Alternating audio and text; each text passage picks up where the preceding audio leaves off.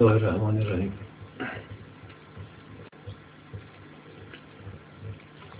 چه باید کرد؟ عنوان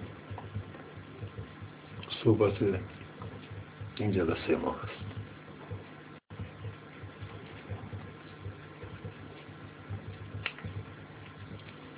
راز میشه گفت که این عنوان یعنی چه باید کرد؟ شاید محوری ترین ترجیبند همه انسان های مدرن جهان و به خصوص اهل تفکر و کسانی که در فکر راه حل و نجات جامعه هستند بوده.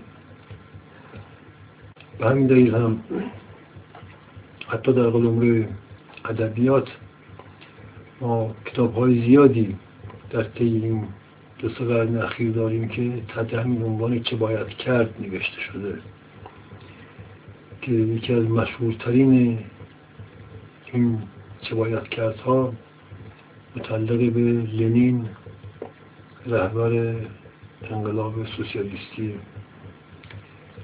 شوروی سابق است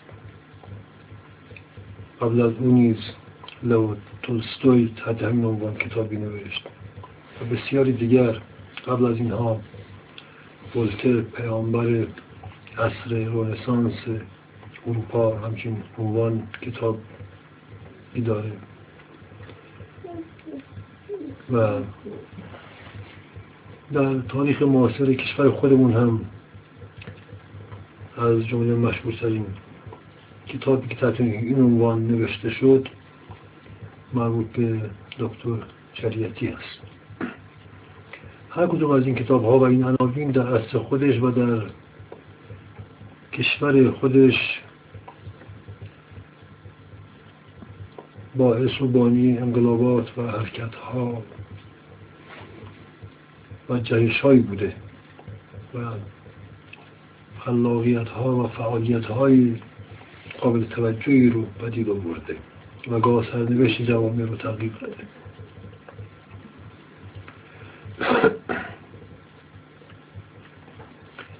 از یک لحاظ باید گفتش که کل تاریخ تمدن چند هزاره اخیر جهان که به اینجا رسیده که اون بی حدود دو سه هزار سال داره یک جریان واحد بوده.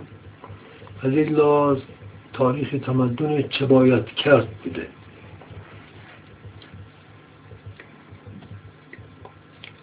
این معنای چه باید کرد محتوای اکثر آثار بزرگی بوده که در قلم روی فرهنگ و مدنیت و دانش پدید اومده. تقریبا اکثریت قریب اتفاق آثاری که تعلیف شده بر این اساس نوشته شده که یک راه حل جدیدی یک راه نجات تازه رو برای مشکلات در تاب و های بشر هر دوره ای ارائه بده. حتی آثار کاملا علمی و فنی هم به طور مستقیم و غیر مستقیم بر مبنای چه باید ها پدید اومدند. حتی آثار تکنولوژیکی آثار فلسفی جامعه شناسی روانشناختی و ایدئولوژیکی خب خیلی آگاهانه تر به این مسئله پرداخت کردن بنابراین ما می‌بینیم از افلاتون که او رو از بانیان افلاتون ارسطو که از بانیان تمدن دو هزاره اخیر جهان در مغرب زمین هستند این کارت ها شروع شده. مشهورترین اثر افلاتون یعنی کتاب جمهوری اساسا یک چه باید کرده یک مدینه فاضله هست یک آرمان شهر و یک ناکجا آباد. نجات بخش رو پیش روی گذاشته. تا به قرن نوزدهم همین فکر به شکل به اشکال مختلف عمل کرده تا در مکتب سوسیالیزم و کلا رنسانس اروپایی این چه باید کردها دقیقتر تخصصیتر و جان شمولتر شده و پیروان بیشتری رو به خودش اختصاص داده. و در این دو سال اخیر خب ما می‌بینیم گروه ها و گردان های از متفکران و روشنفکران و فلاسفه و شبه فلاسفه در این قلم رگان برداشتن سخن گفتن کتاب نوشتن و تبلیغ کردند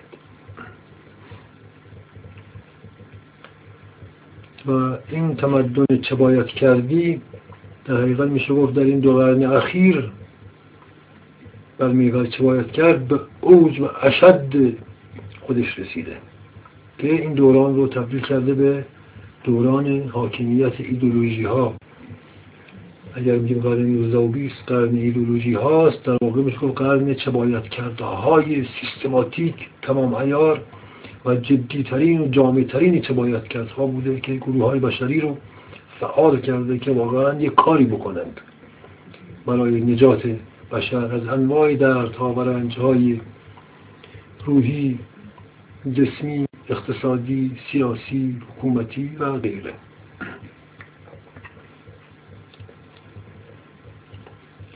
هر دانش که از یک راز پدید اومده پاسخ به یک چه باید کرد بوده. مثلا مکاشفات علم پزشکی چه باید کردی به دردهای جسم انسان و بیماری های روان انسان بوده مثلا چه باید کرده های فلسفی پاسخهایی به مسائل روحی روانی و سرنوشت کلی بشر در جهان بوده. چه باید کرده های اقتصادی سیاسی جامعه شناختی همه به نوبه خودش پاسخ به مسائل سیاسی و اقتصادی بشر بر روی زمین بوده. و به نظر می‌رسه که قرن بیستم و پایان قرن بیستم این اوج اندیشه چه باید کرد رو ما شاهد بودیم که در قلم رو ایدولوژی ها به صورت چه باید کرد های ایدولوژیکی و جهانی عمل کرد که مکاتبی مثل لیبرالیزم و سوسیالیزم دو تا از مشهورترین و جهان شمولترین این چه باید کرد های ایدولوژیکی بود که عمل کردی جهانی پیدا کرد. اما رو به جای رسونده که الان هستیم. و در این حال این اوج چبایت ها که در واقع برخواسته از مدینه های فاضله و آرمان شهرها بوده خب ما دیدیم که در ده های اخیر قرن بیستم در این حال که برخی از مسائل بشر پاسخ داد به بسیاری از مسائل هم پاسخ نداد و بسیاری از مسائل رو لاینحلتر کرد و خود مسائلی جدیدتر و بنبست هایی شدیدتر و لاعلاشتر هم برای بشر پدید آورد. بسیاری از معضلات بشر امروز در دههای اخیر خود حاصل تلاش های چه باید کردی انسان مدرنی بوده که قبلا همچین مسائل و مسائلی رو بشر به این شکل پیچیده نداشت. خب مثلا ما می‌بینیم که خود لیبرالیزم دموکراتیزم خود اینها یه دورانی مدینه های فاضله بودن؟ ما امروز می‌بینیم که خود اینها از مسائل و بلاها و بدبختی های گریبانگیری کل جوامع بشری شدن. که اصلا با سینگال یک در مقابل نجات از این لیبرالیزم وحشیانه امپریالیستی رسول کرد یعنی یکی باید بده بشریت رو از این لیبرالیزم و از این آزادی نجات بده. سوسیالیزم به خودش در شوروی ما دیدیم که سوسیالیزم یک پاسخی به یک چه باید کردی هزاران ساله بود برای برقراری عدالت و خودش تبدیل به شدیدترین نوع شقاوت و ظلم و خفقان شد و در خودش فرو پاشید. خب از این منظر میشه گفتش که گویا تلاش چه باید کردی بشر در طول تاریخ خود نه تنها هیچ مسئله رو پاسخ نداد و بلکه خودش باعث تشدید و تعمیق مسائل و مسائل و بدبختی های بشر شد. تا جایی که اصلا صورت مسئله فراموش شد. یعنی چنان مسائل و بدبختی ها تا اعماق استخوان و روح و روان بشر نفوذ کرد که اصلا صورت مسئله فراموش شد. که اصلا مشکل چه بود ما امروزه به نظر میسه که در این عرصه ای قرار داریم که اینقدر بدبختی ها و مسائل هزار مسائل بشر عمیق شده و چنان این عذاب ها شدید شده که اصلا انگار مغز و شعور بشر رو از کار انداخته که حتی کسی دیگه چه باید کرد رو هم به زبان نمیاره. حتی این واژه این عنوان هم حتی انگار فراموش شده که چه باید کرد.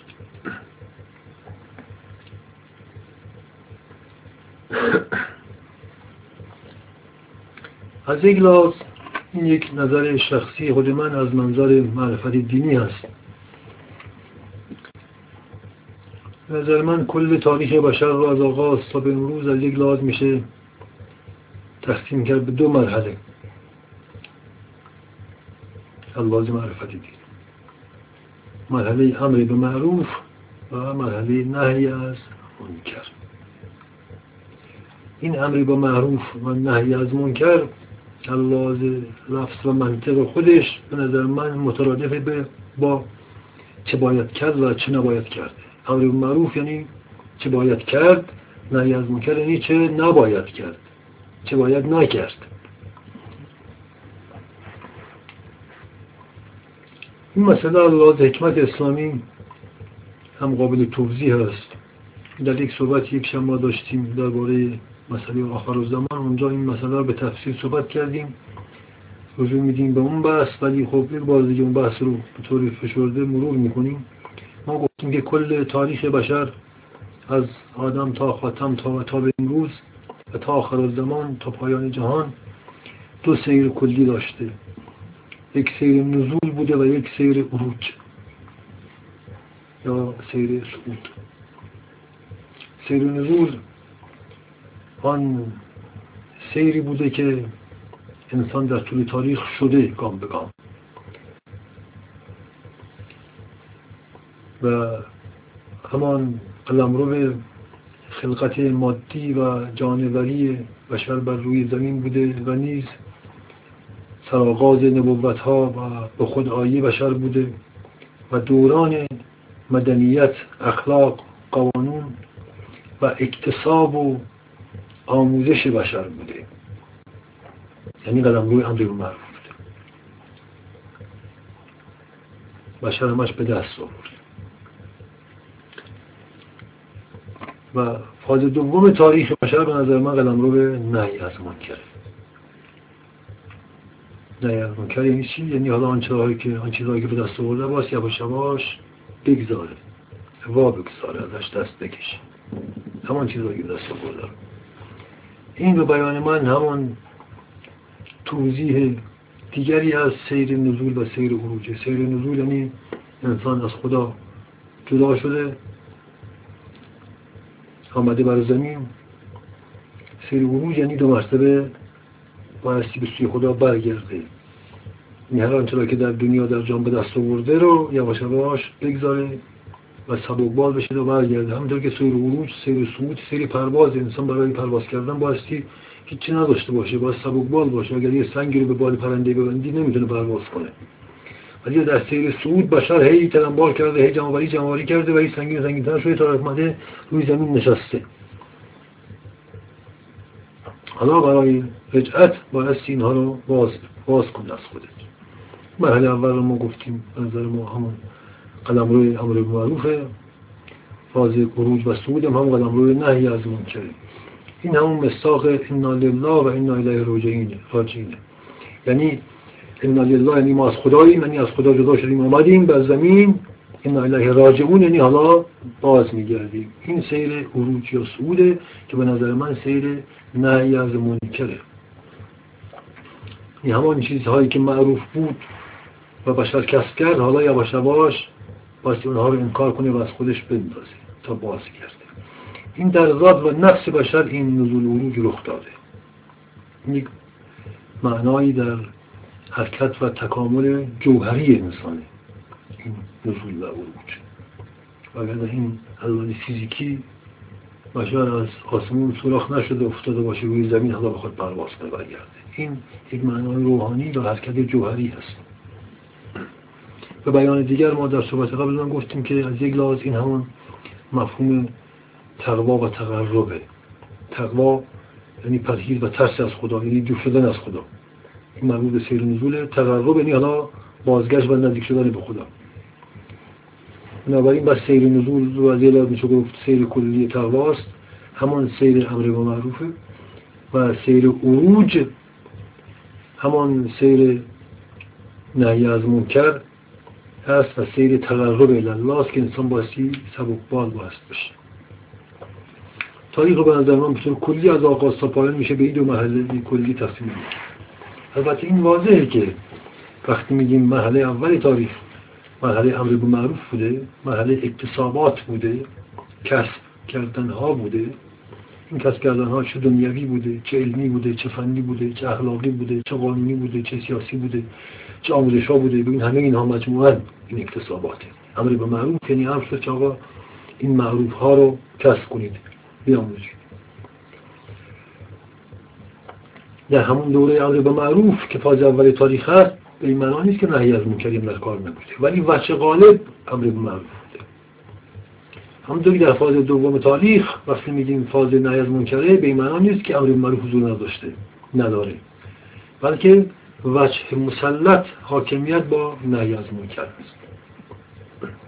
ببینید این قلم رو رو که میگیم دو مرحله از تاریخ وجود داره خب عمر هر کسی بر روی زمین هم تاریخشه دیگه.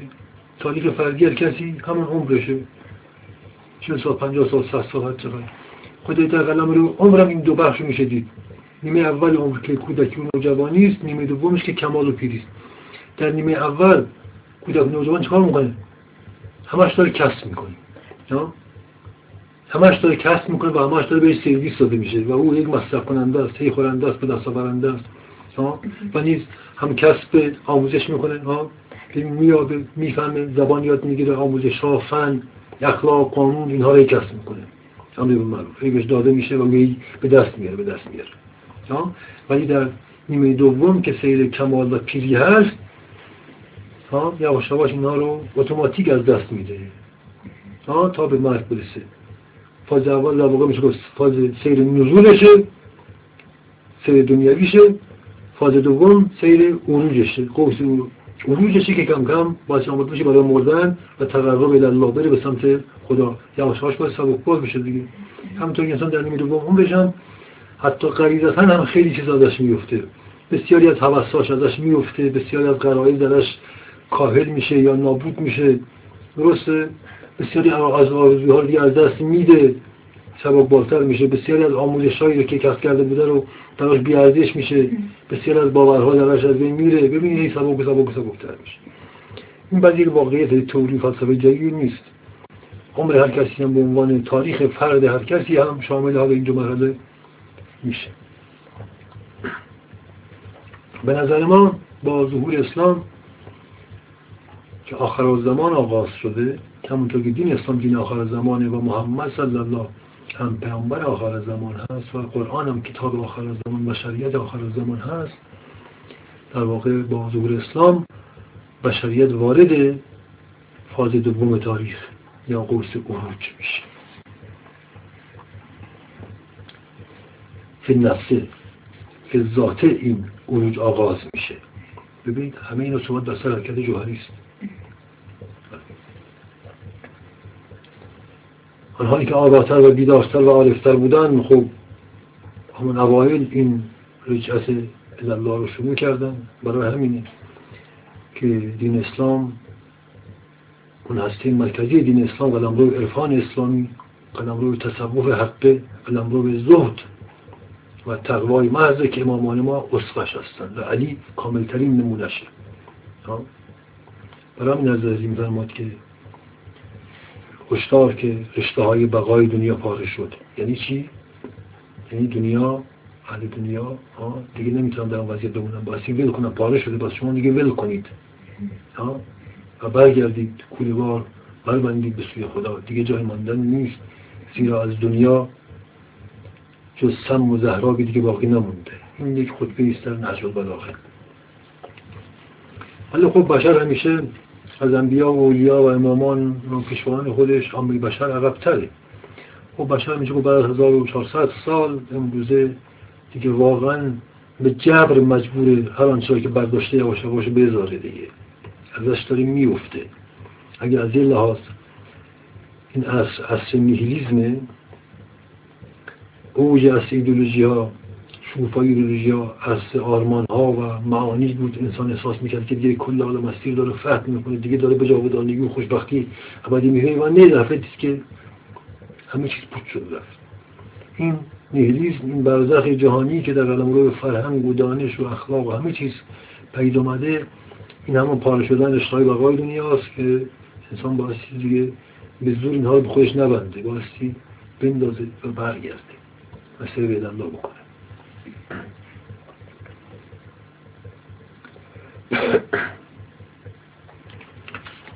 بنابراین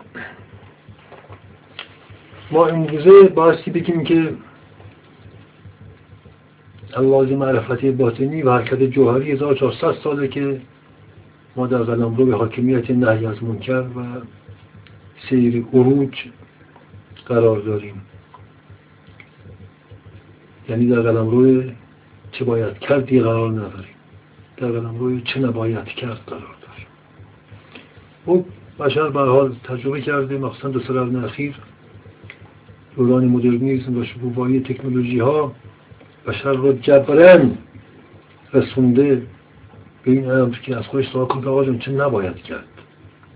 چون چه باید کرد رو دیگه تجربه کرده. ما در قلم روی چه نباید کرد قرار داریم حالا همینه در قلم روی تجربه بشری ما می‌بینیم واقعا. امروزه وقتی به مثلا یک بیمار میره پیش پزشک خب روی جهل خودش میگه مثلا به پزشک میگه که مثلا من دل درد دارم مثلا فلان جام درد می‌کنه. خب از پزشک انتظار نداره طبق نفس جاهلانه خودش که پزشک بهش بگه این کارو نکن اون کارو نکن. اینو نخور اونو نخور. میگه نه خیر هر چی که دارم می‌خورم و هر کار که دارم می‌کنم بکنم تو هم حالا یه چیز دیگه بذار روش تا اون رو هم بکنم تا عذاب ها و بدبختی های آن کارهایی که دارم می‌کنم این خونسا بکنم. و همونی پزشکی جایی فقط پزشکی تختیرات و مسکن ها هستش.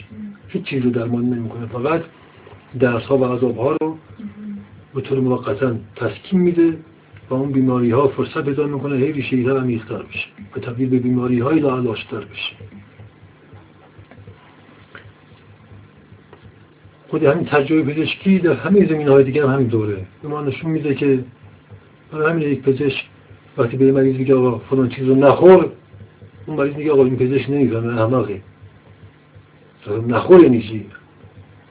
این اواخر یک میزگرد پزشکی بود در همون تلویزیون کشور خودمون ای از پزشکا و اساتید بسیار سرشناس داشتن بحث می‌کردن در مورد بیماری ها و در مورد مسائل پزشکی مدرن که یکی از این اساتید بسیار مشهور مدعی بود که اصلا آقا رژیم غذایی بزرگترین اهانت به علم و انسانیته یعنی آقا؟ اصلا این رژیم درمانی اصلا واقعا یک جنون و یک حماقت و اهانتی به گیته مقدس علم و انسانیته خیلی علم آن است که بگی آقا هر چی می‌خوای بخور هر چقدر می‌خواد بخور هر کاری می‌خوای بکنی بکن ولی با این حال من تو رو معالجه می‌کنم. خب این دیگه قایت جنونه. همه مسائل دیگه هم این مسائل اقتصادی مسائل سیاسی بنبست های فرهنگی پوچی ها و تباهکاری ها بزهکاری ها بی اخلاقی ها جنون و جنایت ها واقعا به ندرت کسی میاد بگه که آقا جون نکن این کار رو. همه میگن آقا جون جوامع این هر کاری دارن می‌کنن بکنن. ما هم یک برنامه یک پروژه پنج ساله ده ساله پنجاه ساله درست کنیم تا این عذاب ها بدبختی ها و این فساد ها و جهل و جنون و جنایت ها شاید کاهش پیدا کنه و ما در عمل ببینیم که تنها کاهش پیدا نمی‌کنه بلکه دریده و و ایدولوژیکی تر میشه تازه. خود همین تجربیات در همه زمین ها به ما نشون میده که ما واقعا بایستی دست از چه باید کرد برداریم و از چه باید کرد توبه کنیم و اندکی بیندیشیم که حالا چه نباید کرد. ببینید خود توبه یعنی چی؟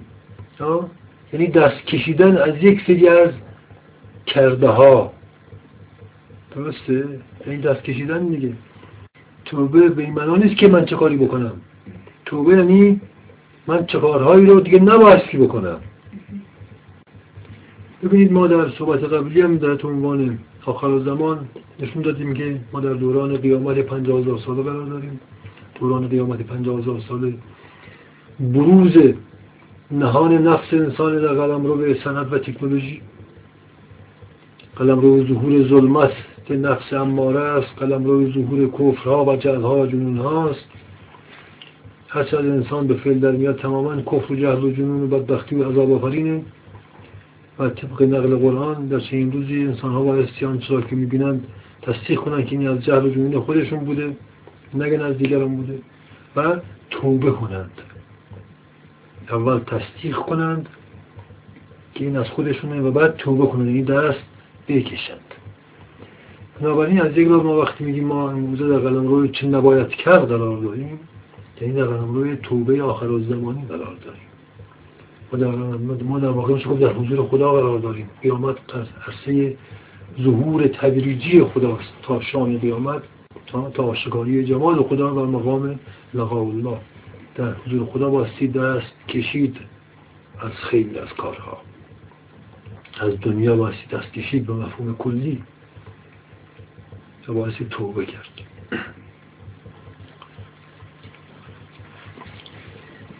و این مطلب نیز پر واضحه که این نهی از منکر در نخستین گامش در واجبترین مرحلهش باز ایستادنه.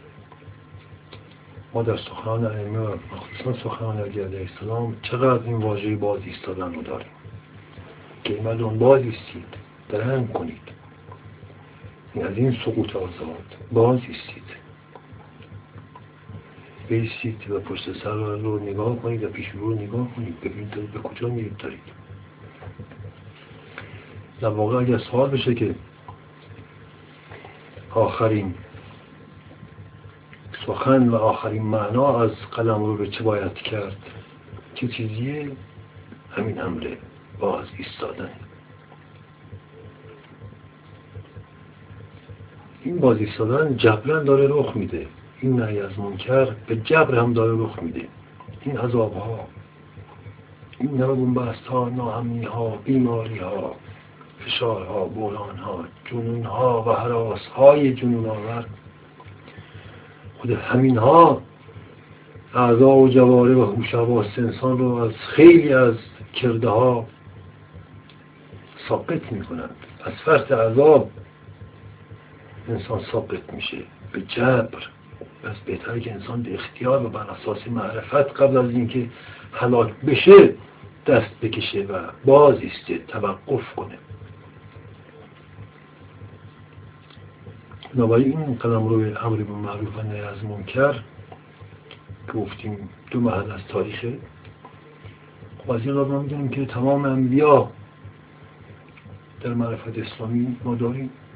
تمام انبیا فقط برای امر به معروف و نهی از منکر اومدن تمام دین همینه. مابقی همه بر مدار این امر قرار داده بنابراین پس طبیعیه که الله معرفت دینی ما بتونیم کل تاریخ بشر رو نیز بعد بر اساس امر معروف و نهی از منکر درک کنیم. این نهی از منکر واقع شده به صورت یک واقعه. ببینیم ما میگیم الدین واقع قرآن میگه دین آن واقع است. یعنی هم صورت امر معروف و نهی از منکرش عمل می‌کنه. انسان عاقل و مؤمن و خردمند درک می‌کنه و انتخاب می‌کنه. و انسان جاهل و کافر جبران ساقط میشه. این نهی از منکر که ما میگیم در قلم روی احاطه و سلطه مطلقه نهی از منکر ما الان قرار داریم یعنی این داره رخ میده. به صورت عذاب ها رخ میده. اگر ما خود به انتخاب دست از خیلی از کردارهای منکرانه بر نداریم از فرد عذاب این چیزی رخ میده. قرار مثلا من فلان چیز رو نخورم. خوب وقتی این کار می‌کنم و می‌خورم رنجور میشم تا جایی که دیگه نمی‌تونم اون رو بخورم. به محضی که می‌خورم دچار زجر عذاب و درد میشم. ببینید این جبران رخ میده. ولی این هیچ خیلی برای انسان نداره. قلم رو جبر به قول رسول اکرم قلم رو دوزخ و عذاب هست این نکته دیگر که بسیار مهمه وقتی ما میگیم که عصر ایدولوژی های مدرن به پایان رسیده منظور ایدولوژی های آرمان شهری و مدینه های فاضله سناریویی هستش. خود این کلمه ایدولوژی که از فریبنده ترین و مسخ شده ترین واژه ها بوده که بازیچه دست بسیاری از روشنفکران بوده و هنوز هم هست. دعوا بسر ایدولوژی همچنان ادامه داره. یک دلیلش حاصل جهل درباره خود این واژه است. ببینید ایدئولوژی یک لغتی است. اروپایی ایدئولوژی یعنی ایده شناسی. یکی از نخستین کسانی که این لغت و واژه ایده رو به کار برده افلاتونه ایده افلاتون برای همین این ایده رو منصوب می‌کنن به افلاتون افلاتون ایده رو کاملا تعریف کرده. ایده میگه هر ایده در انسان مسئله تجلی یک حقیقت جهانی و متافیزیکی است.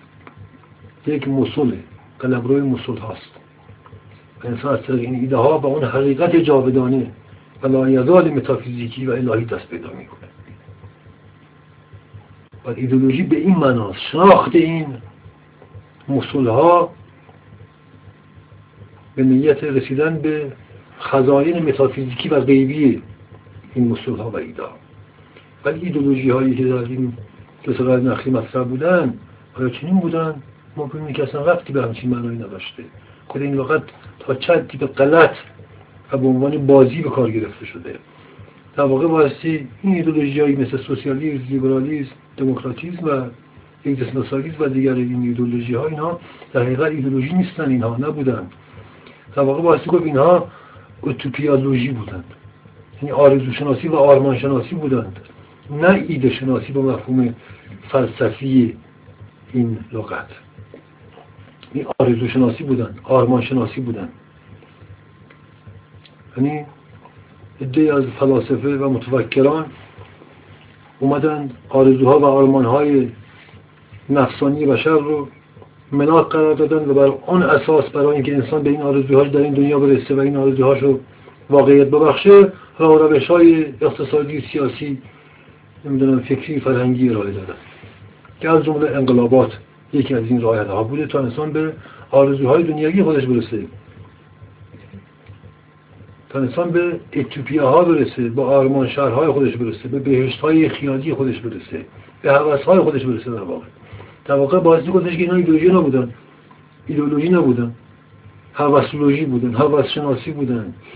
دنیا پرستی بودن که سعی می‌کردن خودشون رو تبیین می‌کنند تبدیل به فلسفه کنند البته. برای همین بوده که هیچ کدوم از این فلسفه ها واقعا به مفهوم واقعیش دارای هیچ فلسفه اصولی نیستند. سرهمبندی ها و سفسطه های فلسفی هستند. هیچ فلسفه و مفهوم واقعی کلمه رو در خودش ندارن. فلسفه و مفهوم حقیقت و عشق به حقیقت در این ایدولوژی ها واقعا جایی نداره. عشق به حقیقت در این ایدولوژی هایی که در این قرن تمرین شده وجود داشته هرگز. عشق به هوسرانی عشق به رفاه بیشتر عشق به سلطه برتر و از اینجور مقولات بوده. تماما عشقهای هوسی و هوسناک بوده نه عشق به حقیقت. فلسفه خود لغت فیلاسوفی یعنی عشق به حقیقت. پس اینا حتی فلسفه هم ندیدن از ما باید بدونیم که منظورمون از لغت ایدولوژی چیه دقیقا. پس اگه میگیم ما میگیم اصل ایدولوژی تموم شده پایان قرن بیستم پایان ایدولوژی بود یعنی پایان این آرمان شهرها و حوث شناسی ها بود. ایدولوژی مفهوم درست کلمهش از این ایدولوژی نبودن. در حقیقت زین بست در واقع میشه گفت ایدولوژی مفهوم واقعی کلمه ممکن هست که انسان ایده های خودش رو اون حقایق باطنی خودش رو جستجو کنه و بشناسه. از این دیدگاه ایدولوژی ایده اگر سمبول ها و مثال های روحی و روانی این انسان هستند بنابراین ایدولوژی تماما خودشناسی است. انسان باید در درین خودش اینها را ردیابی کنه و بشناسه و مستاقهای بیرونیش رو کسب کنه. و در واقع میشه ایدولوژی مفهوم واقعی کلمه همون معرفت نفس خودشناسیه همونطور که همون فلسفه یونانی در آغاز خودش در حکمت الهات که کسانی مثل اگزونوفانس مثل سقراط مثل جورجیاس و دیگران بنیان گذارش بودن که همه این آور افتادند اینها در واقع بانیان ایدولوژی بودند با مفهوم معرفت نفس. برای همین بود سقراط معتقد بود که فلسفه چیزی جز معرفت نفس نیست. هر سوژه که از معرفت نفس و فلسفه وارد بشه فلسفه نیست غیر فلسفه است. سقراط کشتن و بعد تنها چیزی در فلسفه دیگه باقی نمون معرفت نفس بود. و معرفت نفس با قتل سقراط از بطن فلسفه بر افتاد و از فلسفه جز شعارهای توخالی و فریبانده هیچی باقی نمون بعد اون ایدولوژی حقیقی تبدیل شد به این ایدولوژی کذایی که توی دو سه قرن باش مواجه بودیم. در واقع که ایدولوژی نبود فقط اسمش ایدولوژی بود. محتواش نفس پرستی آرزو پرستی و دنیا پرستی باشم بود. بله این ایدولوژی های در واقع وارونه و این ایدولوژی های در حقیقت اینا رو باستی با ایدولوژی های ایدولوژی بودن. این لیبرالیسم ها سوسیالیسم ها اینا ایدولوژی های ضد ایدولوژی بودن بله اینا فقط در جستجوی ارزای نفس اماره انسان بودن و بله به همت تکنولوژی تونستن به بسیاری از آرزوهای دینی بشر پاسخ بدن و بشر به بسیاری از این آرمان ها آرزوهای خودش که حتی خوابش را نمی‌دید امروزه رسیده حتی به بسیار بیشتر از آنچه که تصور می‌کرده رسیده ولی حالا که رسیده. و فکر می‌کرد این این خواسته اگر برآورده بشه او به بهشت خودش می‌رسه می‌بینه که این بهشت جهنم از آب حالا از چه چیزی بایستی تو بکنه ترک کنه؟ ها؟ از این بهشتی که جهنم از آب در آمده به واسطه جهلش. بس ما میگیم عرصه چه نباید کرده ما در قلم رو نهی از منکر راه داریم این منکر چیه؟ ها؟